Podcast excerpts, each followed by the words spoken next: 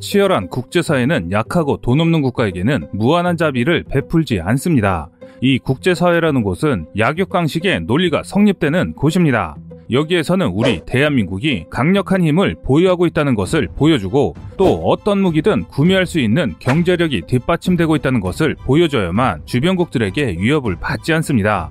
일부 어떤 분들은 미국이 모든 걸 해결해 줄 것이라는 정말 위험한 생각을 하시는 분들이 많습니다. 미국은 우리를 도와주는 친구 같은 동맹국이지 우리를 끝까지 책임져주는 부모 같은 존재는 아닙니다. 정확히 얘기하면 미국의 제1동맹국은 한국이 아니라 일본입니다. 우선순위가 한국보다는 일본이 먼저라는 뜻입니다. 단지 한국은 공산주의 진영을 맡고 있는 최후의 보루이며 그들을 대적할 수 있는 미국의 우방국 중 가장 강력한 지상화력을 갖고 있는 나라입니다. 그들에게 우리는 지정학적인 중요한 위치를 차지하는 국가라는 것이죠. 속된 말로 일본처럼 마음대로 못하지만 그들에게는 매우 중요한 국가라는 것입니다. 그래서 우리 대한민국은 미국에게는 친한 친구는 맞지만 쉬운 상대는 아니기 때문에 우리를 자신들의 입맛대로 길들이기 위해 군사무기 같은 것으로 거래를 하는 것입니다. 한편 한국형 전투기 KF-X의 개발 사업은 여러 난관들이 있었으며 그동안 미국산 무장체계 수출 금지는 최대 난제에 속했습니다. 이 과정에서 우리는 KF-X의 시제기를 제작했으며 2021년이면 시제기 1호가 출고되고 2022년 상반기에는 시험 비행이 예정되어 있습니다. 애초 공군 차세대 전투기로 미국 로키드 마틴사의 F-35를 구매하는 대가로 전투기 4대 핵심 기술을 이전받아 KF-X 사업을 진행한다는 계획이었지만 미 의회가 4대 핵심 기술의 이전을 거부하여 직접 4대 핵심 기술을 개발해야 했습니다. 많은 우여곡절 끝에 국내 연구소와 방위산업계가 노력하여 4대 핵심 기술의 국산화가 이루어졌고 이를 발판으로 군 당국과 방산업계는 지난해 9월 KF-X 전체 체계에 대한 상세 설계 검토 회의 통과를 선언했습니다. 그러나 연말 KF-X 시제품에 장착할 미사일 등 미국산 무장 체계 수입이 최종적으로 거절되면서 미국은 동맹국들에게 상호 운용을 강조하여 자국의 무기를 수입하게 하거나 무기 체계에 편입하도록 하고 있습니다.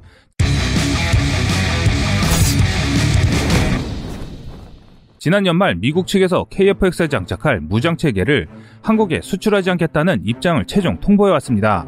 업계는 유럽산 전투기용 무장 체계 도입을 위해 노력하고 있다라고 전했지만 그동안 이렇다 할 내용은 자세히 보도되지 않았는데요. 오늘은 한국의 KF-X가 왜 현존 최고의 4.5세대 전투기인지 알아보겠습니다.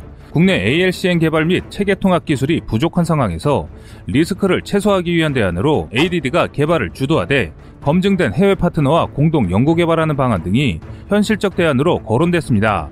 한 전문가의 말에 따르면 대부분의 방산 선진국들도 고도의 유도 무기 및 체계 통합 기술이 필요한 ALCM 개발 시 공동 개발을 하는 것이 상식이라며 KF-X에 장착되는 ALCM은 개발 리스크가 많은 만큼 공동 연구 개발이 필요하다라고 조언했습니다. 이렇게 해서 현재 공군 주력 전투기 F-15K에 체계 통합이 완료된 사거리 550km 독일상 타우러스를 추가 구매해 체계 통합만 하면 한국형 ALCM 전력화 시기를 계획보다 앞당길 수 있다는 전망이 나오게 된 것인데요.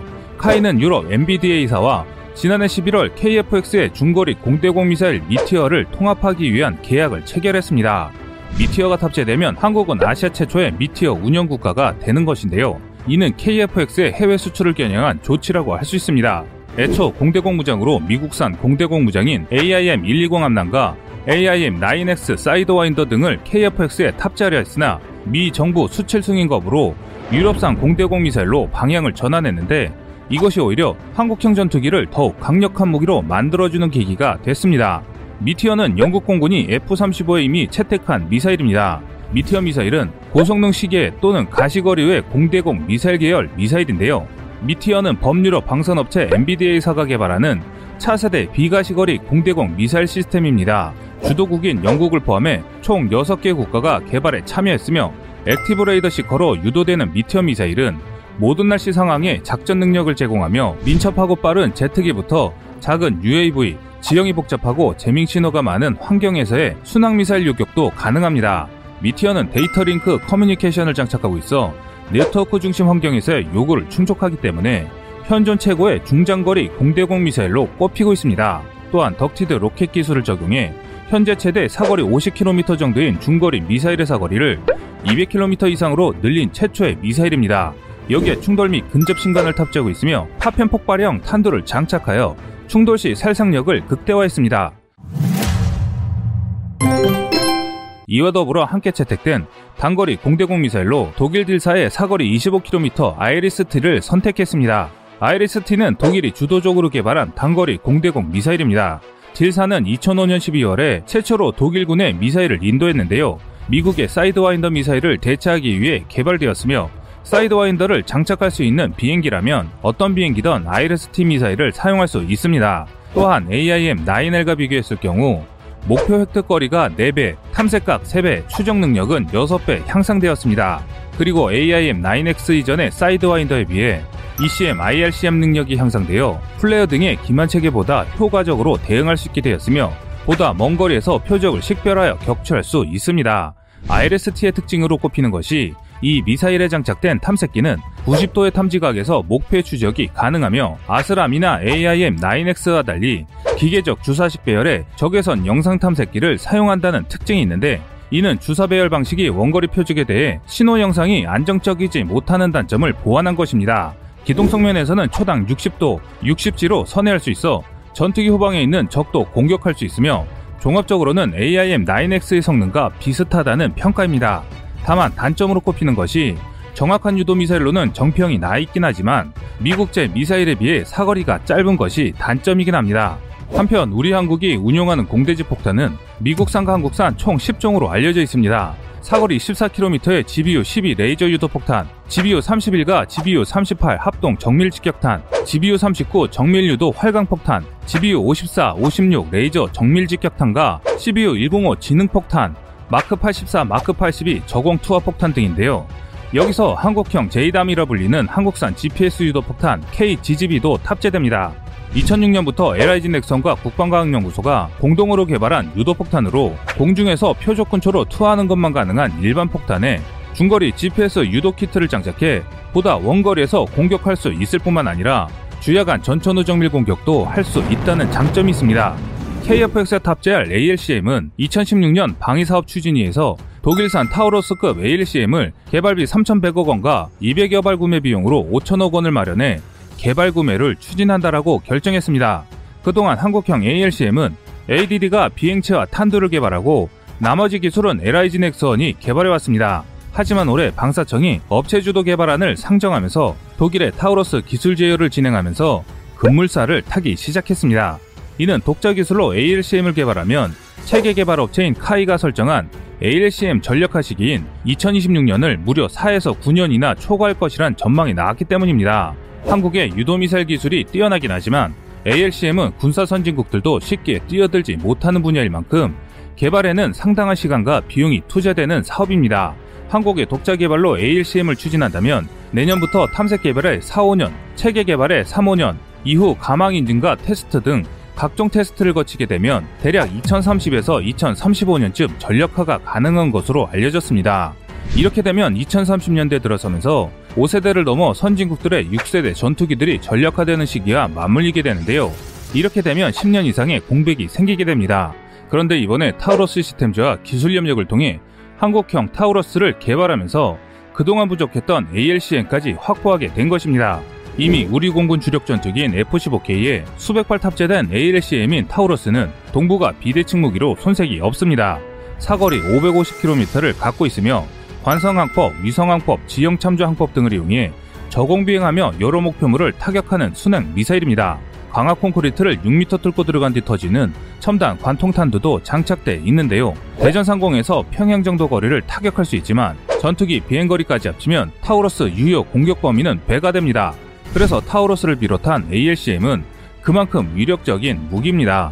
중국, 일본, 북한 모두 ALCM을 보유하지 못하고 있는 상황에서 한국이 자체적으로 한국형 ALCM을 보유한다는 것은 그만큼 주변국들의 위협에 대응하는 전략 자산을 확보하는 것이어서 그 의미는 남다르다고 할 수 있습니다.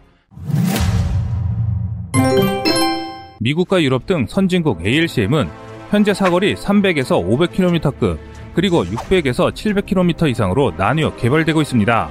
말 그대로 사거리와 성능이 눈부시게 진화하고 있다는 것입니다. 영국산 Storm Shadow가 450km이며 미국의 JASSM은 370km에서 600에서 700km로 늘어난 JASSM ER을 곧 전력하고 있습니다. 프랑스 SCALP ER 사거리도 600km급입니다. 한편 일본은 Taurus 및 JASSM ER 구매를 추진하고 있는데 한국은 KF-X에서 사용할 공대공 무장 체계는 이미 확보한 상태입니다. 다만 공대지 무장에 대한 것이 남아 있었는데 이 문제는 미국이 해결해 줬습니다. 이로써 한국형 전투기 KF-X의 스마트 폭탄 체계 통합이 본격화될 예정입니다. 스마트 폭탄이란 전투기에서 투하하는 유도 폭탄으로 정밀 유도 방식을 사용해 명중률이 매우 높은 장점이 있습니다. 스마트 폭탄 체계 통합이 구체화되면서 KF-X 개발도 한층 가속화될 것으로 보이는데요. 처음 한국의 KF-X가 개발될 때 무장 체계는 미국의 것을 대부분 사용하려고 했습니다.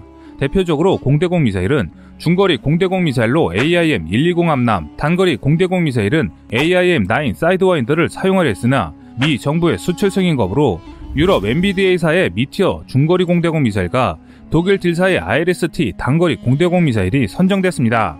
그런데 재밌는 것은 처음 미국은 KF-X에 장착하는 공대지 미사일도 수출을 불허했었는데 우리가 유럽산 공대공 미사일을 도입한다고 하자 갑자기 공대지 미사일은 허가를 해버린 사건이 발생하게 됩니다. 그도 그럴 것이 우리 한국이 유럽과 단일 미사일 거래를 하면서 거의 조 단위에 가까운 계약을 체결했기 때문인데요. 실례로 Taurus 같은 경우는 278 구매에 약 3천억 원 이상 그리고 기술 제휴를 통해 또 6천억 원의 비용을 투자하게 됩니다. 이에 미국은 당황해서 급하게 한국 KF-X의 공대지 무장인 스마트 폭탄의 경우 미 정부의 수출 승인이 떨어지면서 본격적으로 미국산 무장을 사용할 수 있게 됐습니다. 이들 스마트 폭탄들은 이미 우리 공군에서 사용 중이고 KF-X에 통합될 경우 유사시 중요 목표물에 대해 정밀 타격이 가능해지며 원거리 공속으로 전투기의 생존성도 향상될 것으로 기대됩니다. 이로써 한국의 KF-X는 세계 내로라 하는 무기들로 무장 체계를 설계하기 때문에 현존 최고의 4.5세대 전투기로 자리 잡을 예정입니다. 이상 꺼리투브였습니다.